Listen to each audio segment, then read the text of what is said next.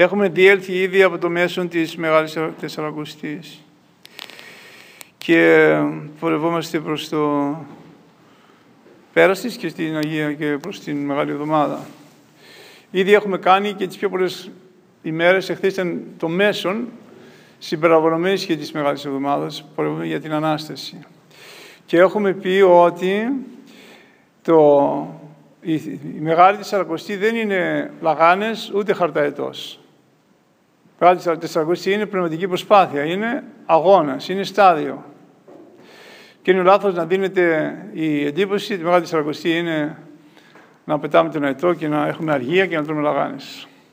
Είναι η μοναδική περίοδος της χρονιάς που είναι τόσο πολλές συγκεντρωμένη η πνευματική προσπάθεια. Και σε αυτή την προσπάθεια είναι που κάνουμε τη μετάνοιά μας, γυρίζουμε μέσα στην ψυχή μας, γινόμαστε εσωστρεφείς στο ενδότερο του είναι μας και εξετάζουμε πού έχουμε πληγώσει τον Θεό, πού έχουμε αμαρτήσει. Προσπαθούμε να βρούμε μαζί με τους πνευματικούς μας ποιες είναι οι αιτίες των παθών μας, γιατί συμπεριφορούμε έτσι, ενώ δεν το πολύ θέλω, γιατί διαρκώς κάνω τις ίδιες αμαρτίες και να κάνουμε μια συνειδητή προσπάθεια να, να βγούμε από αυτό το, το περιβάλλον και να πλησιάσουμε τον Κυριό μας. Και τότε είναι και για μας Ανάσταση. Τότε είναι στα αλήθεια το Πάσχα, όπως στα εβραϊκά σημαίνει το πέρασμα. Γιορτάζουν το περάσαν την Ερυθρά θάλασσα και εμείς το Πάσχα είναι για μας να περάσουμε αυτή την άβηση των παθών μας. Και έχουμε πει και άλλες φορές από το ίδιο βήμα ότι α, επιμελώς έγκυται η διάνοια του ανθρώπου επί τα πονηρά εκ αυτού, που λέει μια ευχή του ευχελαίου, ότι ο άνθρωπος είναι εύκολο να πέσει. Είναι πολύ εύκολο για τον άνθρωπο να πέσει, είναι ευκολότερο να πέσει από το να ανορθωθεί. Και αυτό έχει σχέση με, την, με το προπατορικό αμάρτημα. Γιατί η φύση μας μετά το προπατορικό αμάρτημα άλλαξε. Και ο άνθρωπος πρέπει να κάνει συνειδητή προσπάθεια για να ξεπεράσει τις συνέπειες εκείνες όπου να μπορέσει να έρθει σε αρμονία με τον Θεό, να συμφιλειωθεί με τον Θεό, σε αρμονία με τον συνάνθρωπό του, σε αρμονία με τον εαυτό του και σε αρμονία με το περιβάλλον, με την κτήση. Γιατί ο άνθρωπος, όλα αυτά διασπάστηκαν εκείνη τη φοβερά ημέρα που όλοι οι άνθρωποι στο πρόσωπο του, του Αδάμ και της Εύας απορρίψαμε τον Θεό. Το ίδιο πράγμα συμβαίνει κάθε φορά που κάνουμε μία αμαρτία. Όταν διαπράγουμε μία αμαρτία, τότε πραγματικά απορρίπτουμε τον Θεό. Και λέμε ότι δεν ξέρει ο Θεός, εγώ ξέρω. Ή δεν πειράζει, δίνουμε μερικές, ε, δίνουμε μερικές ε, ε, αιτήσεις συγχωρήσεως στον εαυτό μας και δικαιολογίες όταν κάνουμε μια αμαρτία. Όμως, πρέπει να πούμε δύο πράγματα εδώ. Το ένα είναι πρώτον ότι η σταυρική θυσία του Θεού, αυτό που λέγεται Θεία Οικονομία, ότι ο Θεός εσαρκώθη, έζησε ανάμεσά μας σαν άνθρωπος, υπήρξε αναμάρτητος όλη τη διάρκεια που πατούσε πάνω στο φρούδι αυτής της γης, σταυρώθη ημάς και εκών ετάφη, που είναι τα τροπάρια της Εκκλησίας, με τη θέλησή του σταυρώθηκε, με τη θέλησή του α, α, πέθανε στο σταυρό, με τη θέλησή του θαύτηκε και αναστήθηκε. Και έτσι επειδή ο Θεός προσέλαβε δική του σάρκα, ο Λόγος του Θεού έχει τη δική του σάρκα, γι' αυτό και εμείς που φέρουμε τη σάρκα, μπορούμε και εμείς να ενωθούμε το Θεό και να φτάσουμε στη θέωση. Το ξαναλέω, δεν ήταν μια καλή πράξη που έκανε ο Θεός, μας άνοιξε το δρόμο για να μπορούμε και εμείς να ενωθούμε, να γίνουμε κατά χάρη Θεοί. Είναι καιρός να λέμε την αλήθεια στην Εκκλησία και να λέμε όλη την αλήθεια μέχρι το τέλος, γιατί η αλήθεια, όπως λέει το Ευαγγέλιο, μας ελευθερώνει. Και να μην πούμε μια σειρά από ηθικές συμβουλές. Το, ο σκοπός του ανθρώπου στην ζωή του είναι να κάνει αυτή την πορεία ενηλικιώσεως. Όπως παρακολουθούμε το Θεό στις, τον Χριστό στις μέθη ηλικιώσεις του και εμείς δηλαδή που ήταν 12 χρονών που πήγε στο, στο που ήταν μωρό, 12 χρόνων πήγε στο ναό, θυμάσαι και έκατσε μαζί με τους δασκάλους του νόμου και τους συμβούλευε και μετά μεγάλωσε, έκανε τους πειρασμούς, βγήκε έξω και δίδαξε. Έτσι και ο άνθρωπος έρχεται στον κόσμο και τα αγνοεί όλα αυτά. Και κάνει μια προσπάθεια η οποία είναι συνηθή με τη θέληση του άνθρωπος προσπαθεί να πλησιάσει, να προσεγγίσει τον, τον Θεό και να ενωθεί μαζί του. Αυτή η ένωση δεν είναι κάτι στο μυαλό μερικών, Αυτή η ένωση δεν είναι μια θεωρία, αυτή η ένωση με το Θεό δεν είναι μια ιδέα. Είναι μια πραγματικότητα. Το να ενωθείς με το Θεό είναι μια πραγματικότητα και μάλιστα είναι μια εμπειρία. Μπορείς να έχεις εμπειρία όλων αυτών. Άρα προς τα εκεί κατατείνουμε. Προς την εμπειρία της ενώσεώς με το Θεό. Σαν μια πραγματικότητα. Γι' αυτό και οι πατέρες της Εκκλησίας λένε ότι αυτά που διδάσκει η Εκκλησία, τα δόγματα, δεν είναι ιδέες, όπως οι δυτικοί πιστεύουν, αλλά είναι πράγματα, δεν είναι πραγματικότητες, λένε οι πατέρες. Άρα λοιπόν προς τα εκεί πάμε. Και μάλιστα ο Θεός κατά καιρούς μας βοηθάει να ζήσουμε τέτοιες πραγματικότητες για να ξέρουμε ότι είμαστε στο, στο σωστό δρόμο. Και αυτό πρέπει να το ξεκάθαρο και η Εκκλησία μιλάει για πράγματα, για πραγματικότητες, για πράγματα τα οποία στα αλήθεια υπάρχουν. Δεν μιλάει για, κάτι, για μια ιδεατή κατάσταση. Για μια ιδεατή κατάσταση μιλάνε οι ιδεολογίες. Υπάρχουν τόσες ιδεολογίες έξω. Τόσες λέξεις που τελειώνουν σε εσμό. Καπιταλισμός, σοσιαλισμός, κομμουνισμός, αναρχισμός. Ένα σωρό πράγματα υπάρχουν. Αυτά είναι θεωρίες. Αυτά είναι αντιλήψεις μερικών ανθρώπων για το πώς νομίζουν ότι η ζωή του ανθρώπου θα είναι καλύτερη σε αυτή τη γη. Η Εκκλησία δεν έχει καμία θεωρία να προσφέρει στον κόσμο. Η Εκκλησία προσφέρει στον κόσμο την πραγματικότητα. Και αυτό που κάνει την αλήθεια της Εκκλησίας να είναι πραγματικότητα είναι η ύπαρξη των Αγίων. Οι Άγιοι κάνουν το Ευαγγέλιο πραγματικότητα. Το γεγονός ότι ενωθήκαμε με τον Θεό, το, το γεγονός ότι οι άνθρωποι α, έχουν τέτοιου είδους εμπειρίες. Δεν είναι καν όνειρο, αλλά έχουν εμπειρία του Θεού. Αυτό σημαίνει ότι τα, η δασκαλία της Εκκλησίας αφορά πραγματικότητες και όχι ιδεατές καταστάσεις. Δεν είναι λοιπόν μια θεωρία, δεν είναι μια ιδεολογία, η Εκκλησία είναι μια πραγματικότητα η οποία συνεχίζεται και μετά από τον τάφο. Είναι για πάντα η σχέση μας με τον Θεό. Άρα, ολονών είναι το ενδιαφέρον να ζήσουμε αυτή την πραγματικότητα και να πλησιάσουμε σε αυτή την εμπειρία του Θεού. Άρα, δεν κάνεις καμιά χάρη στο Θεό να κάνεις νηστεία, ούτε κάνεις στο Θεό καμιά χάρη να κάνεις διαδοημοσύνη, ούτε κάνεις μια χάρη στο Θεό να μετανοείς αμαρτίες σου. Είναι η ανάγκη σου. Είναι ο τρόπος για να προσεγγίσεις το Θεό έχει σχέση με την ορθόδοξη άσκηση που είναι η τήρηση των εντολών. Γι' αυτό κάνουμε αυτή την άσκηση πιο δυνατά αυτό τον καιρό, έτσι ώστε, αδέρφια, πορευόμενοι για τα φοβερά γεγονότα της Μεγάλης Εβδομάδας, από την άστηση, του Λαζάρου μέχρι την Ανάσταση του Χριστού μας, πορευόμενοι για εκεί να τα ζήσουμε αυτά τα γεγονότα έχοντας καθά, εκαθάριτα τον Θεό μας. Ο Θεός πάντως ζήταγε αυτό. Επήγε Μωυσής επάνω στο Ρωσίνο να πάρει τους ε, νόμους, τις δέκα εντολές, το νόμο του Θεού. Είπε στον Μωυσή, πες στους Εβραίους να, να νηστεύσουν για 40 μέρες. Ο ίδιος ο Χριστός, για να βγει να κηρύξει, μετά την βάτησή του, πήγε πάνω στο όρος και ασκήτευσε, νίστεψε 40 μέρες και νύχτες. Επηράστηκε από το διάβολο. Τον νίξει και μετά βγήκε να κηρύξει. Όταν ο Θεός πρόκειται να καταστρέψει την Ινεβή, μια πόλη γεμάτη αμαρτία. Έστειλε τον προφήτη Ιωνά και τους είπε ο Θεός καταστρέψει τρεις μέρες. Είπε ο βασιλιάς και όλοι μαζί τι να κάνουμε, να κάνουμε νηστεία τρεις μέρες. Θα κάνουμε πράξη ταπεν, ταπείνωσης. Ποια ήταν ταπείνωση; Τότε μια ένδειξη ταπείνωσης ήταν να βγάζεις τα ρούχα τους και φοράγανε ένα σάκο. Ένα σακί μεγάλο από πατάτες, ας πούμε, κάνει τρεις τρύπες, βάζει τα χέρια στο λαιμό και θα σε ένα σάκο, ένα ευτελές πράγμα δηλαδή. Και βάζανε στην κεφαλή τους στάχτη. Δεν καλοπίζανε τα μαλλιά τους δηλαδή, δεν φτιάχνονταν, αλλά βάζανε στάχτη. Όχι καυτή βέβαια. Ε. Ώστε να... Και ο Θεός είδε τη μετάνοιά τους που για τρεις μέρες το κάνουν αυτό.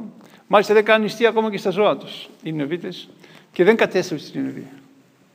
Δεν έκανε ό,τι έκανε στα Σόδομα και στα Γόμα, επειδή μετανοήσουν. Βλέπετε λοιπόν ότι αυτή η προσπάθεια δεν είναι καμία εντολή που έδωσε ο Θεός, η Εκκλησία να το κάνει. Δεν γεννήθηκε στο μυαλό μερικών παπάδων.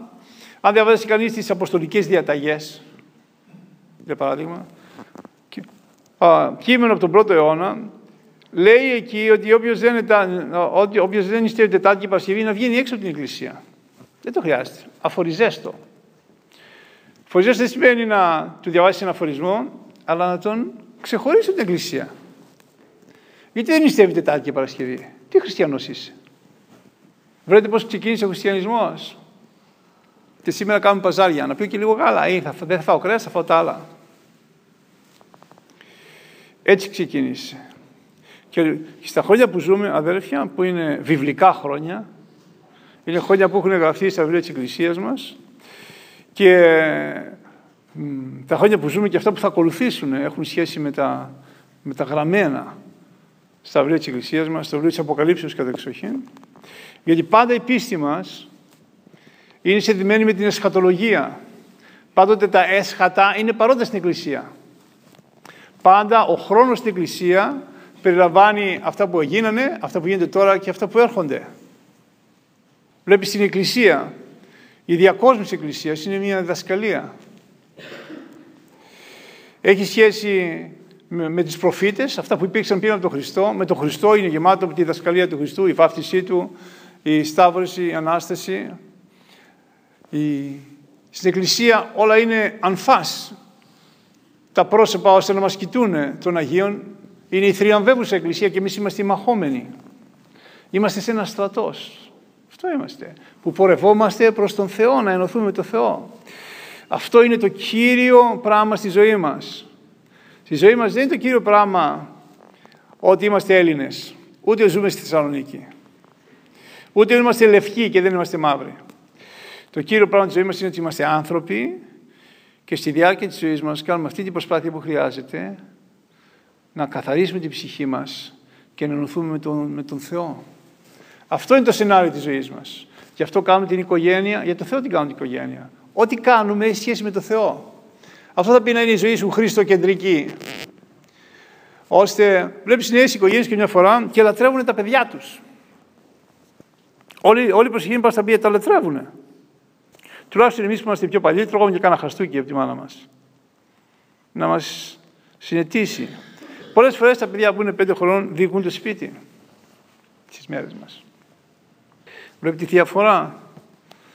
Ότι ό,τι κάνουμε και η οικογένεια που κάνουμε, οι σχέσεις με τη σύζυγο ή τον σύζυγο, η ανατροφή των παιδιών, έχει σχέση με τον Χριστό, με τον Θεό. Γι' αυτό τα κάνουμε όλα αυτά. Η όλη μας συμπεριφορά σαν χαρακτήρες, στη δουλειά μας, στην καθημερινότητά μας, ποτίζεται μέσα από αυτή τη σχέση με τον Θεό. Διαπερνάει δηλαδή η σχέση με τον Θεό το είναι μας. Αν λοιπόν αυτό το κάνουμε συνειδητά και με προσπάθεια και στα αλήθεια το θέλουμε, τότε ο Θεός επιτρέπει από αυτή τη ζωή να έχουμε εμπειρία του Παραδείσου. Δεν χρειάζεται να πεθάνουμε για να ζήσουμε αυτά τα πράγματα. Μιλάς με πατέρες που είχαν τέτοιες εμπειρίες και σου λένε ότι αυτά που λέει ο Παύλος, που λέει ο Παύλος πήγα μέχρι τον τρίτο ουρανό, με το σώμα δεν ξέρω, χωρίς το σώμα δεν ξέρω. Αυτά που, είπα, που είδα πάνω δεν τα έχει δει μάτι ανθρώπου και, αυτά, και λόγος ανθρώπους δεν μπορεί να τα περιγράψει. Ό,τι πω θα το φτηνίνω. Θα το κάνω φτηνό. Δεν μπορώ να πω κάτι και να, αυτό που είναι άρρητο. Δεν μπορεί, δεν μπορεί να το πει λόγος. Δεν υπάρχει λόγος να περιγράψει αυτό που είδα. Υπάρχουν τέτοιες εμπειρίες σε ανθρώπους στις μέρες μας. Εγώ που είμαι τελείως ανάξιος έχω μιλήσει με τέτοιους ανθρώπους. Το έχουμε κουβεντιάσει για αυτές τις εμπειρίες που έχουν. Δεν είναι κάτι που πάει στα βιβλία, κλειδωμένος σε κανένα σιρτάρι στη βιβλιοθήκη. Είναι καθημερινή εμπειρία. Εκεί πρέπει να πάμε. Ο Θεός ανάλογα πόσο τον αγαπάς, πόσο τον δέχεσαι, πόσο καθαρίζεις τον εαυτό σου, τόσα πράγματα σου δίνει. Όσο πιο πολύ η αγάπη σου μεγαλώνει για αυτόν, τα σπίρω ο Θεός αποκαλύπτεται. Άρα αυτή η προσπάθεια δεν είναι, ας πούμε, ό,τι πάθαμε, αρχίζει σαρακοστή και δεν θα τρώμε κρέας. Μη φάζει, παιδά μου, δεν θέλεις. Είναι το μέσον η νηστεία για να πάμε στον Χριστό. Δεν είναι αυτός ο σκοπός, δεν ζούμε για να νηστεύουμε. Είναι το μέσον η καλλιέργεια των αρετών. Να είσαι ταπεινός, να βγάλεις τον εγωισμό σου, να ξεχάσεις την περηφάνεια σου, να βγάλεις τη ζήλια σου, τον ανταγωνισμό σου, την ψευτιά σου, την αγάπη της σάρκας σου, την ξεκούρασή σου. Αυτά να τα, να τα πολεμήσεις όλα αυτά. Γιατί, γιατί το έπαθλο, με έναν τρόπο να το πούμε έτσι, το τέλος αυτού του αγώνα είναι ο ίδιος ο Θεός. Δεν είναι κάτι ασήμαντο. Συνεπώς αυτά που μας περιμένουν είναι φοβερά και είναι κρίμα να αναλώσουμε τη ζωή μας και να σκεφτόμαστε γιατί μου τεινάζει το χαλί από πάνω και δεν μπορώ να τη συγχωρέσω, γιατί γαβγίζει το σκυλάκι από κάτω και τα έχουμε τη γειτόνισσα. Να μην μπορείς δηλαδή να δεις τίποτα, να είσαι τυφλός, να βλέπεις μόνο αυτό που είναι μπροστά στη μύτη σου. Ένα, και, και όχι κάνει όλο το δέντρο και να χάνεις το δάσο, να χάνεις όλη την εικόνα. Ενώ έχεις φτιαχτεί και είσαι κατ' εικόνα και ομοίως του Θεού και ο άνθρωπος έχει δώσει, έχει τόσο μεγάλα ευεργετήματα έχει δεχτεί από τον Θεό, κατ' εξοχήν έχει το αυτεξούσιο, την ελευθερία να εξουσιάσει τον, τον εαυτό του και τη δυνατότητα να έρθει με τον Θεό του. Αυτά θα πρέπει, θα σας τα λέω επειδή είμαστε πια στο μέσο και έχουμε άλλο τόσο αγώνα, που σημαίνει ότι λίγος καιρός έμεινε ακόμα, δύο μισή εβδομάδες για να πάμε στην Κυριακή των Παΐων. Και αν δεν έχουμε κάνει καμιά πρόοδο, να εντείνουμε την πρόοδό μας, να εντείνουμε την προσπάθειά μας, να μην χαλαρώσει η προσπάθειά μας στη μέση της Αρακοστής, η πνευματική προσπάθειά μας, η εργασία των αρετών, η εν Χριστώ ζωή. Αυτή είναι η αληθινή ζωή, η εν Χριστώ ζωή. Μερικοί το λένε ορθόδοξη πνευματικότητα. Η λέξη πνευματικότητα σε οθεί σε άλλα πράγματα. Η εν Χριστώ ζωή, να ζήσει εν Χριστώ. Αυτή την πρόσκληση έχουμε. Γι' αυτό ήρθαμε όλοι απόψε αυτήν την Εκκλησία. Το καταλαβαίνουμε άλλος πολύ, άλλος λίγο. Ο Θεός ξέρει όλων τις ψυχές μας. Μας διαβάζει ο Θεός. Μας βγάζει ακτινογραφία. Ξέρει την καρδιά μας καλύτερα από την ξέρουμε κι εμείς. Ποτέ δεν μας συχαίνεται. Ποτέ δεν μας βαριέται. Πολλές φορές έρχονται άνθρωποι και μου λένε: Νομίζεις ότι ο Θεός ασχολείται με μένα; Πώς νομίζει ότι ασχολείται με σένα; Είναι τρελός για σένα. Όχι με σένα ασχολείται. Πώς μπορεί να ασχολείται όλη μέρα τη μέρα και ασχολείται με τόσα εκατομμύρια ανθρώπους; Μα εμείς έχουμε κάνει κομπιούτερ που μπορεί να ασχολούνται την ώρα με εκατομμύρια ανθρώπους. Εμείς, έργα των χειρών μας είναι τα κομπιούτερς, μπορεί να το κάνουν αυτό. Μπορεί να βάλεις μέσα 7 δισεκατομμύρια ανθρώπους και να κάθε κομπιούτερ να τους ξεχωρίζει. Εμείς το κάναμε. Ξεκινήσαμε πώς να κάνουμε τους συνδυασμούς και φτάσαμε μέχρι εκεί. Ο άνθρωπος το δεν μπορεί ο Θεός. Αυτή είναι αντιλήψη για το Θεό. Νομίζω ότι ο Θεός μας έκανε μάζα. Όχι, δεν μας έκανε μάζα, μας έκανε πρόσωπα. Δεν είμαστε άτομα, είμαστε πρόσωπα με την ιδιαιτερότητα του καθένας. Και ο Θεός μας αγαπάει με αυτή την ιδιαιτερότητά μας. Και φροντίζει ο Θεός που είναι μόνο αγάπη να μας οδηγήσει κοντά Του. Η Εκκλησία λοιπόν αυτή τη βδομάδα της Σταύρο Προσκυνήσεως έβαλε το Σταυρό στη μέση, να το θυμούμαστε. Δηλαδή τη μεγάλη ευεργεσία που πήγασε από τη Σταύρωση. Ότι από τότε που χάσαμε τον παράδεισο και απορρίψαμε τον Θεό δεν μπορούσαμε να γυρίσουμε πίσω. Δεν μπορούσε να μας σώσει ένας άνθρωπος, ένας ηγέτης, μια μεγάλη μορφή όπως ο Αβραάμ ή ο Μωυσής ή ο προφήτης Ηλίας. Δεν μπορούσε να μας σώσουν αυτοί. Έπρεπε ο ίδιος ο Θεός να έρθει να μας σώσει. Μερικοί αρχαίοι φιλόσοφοι το είχαν σκεφτεί αυτό και είχαν γράψει ότι αν ο Θεός δεν κάνει τίποτα δεν μπορούμε να τον καταλάβουμε.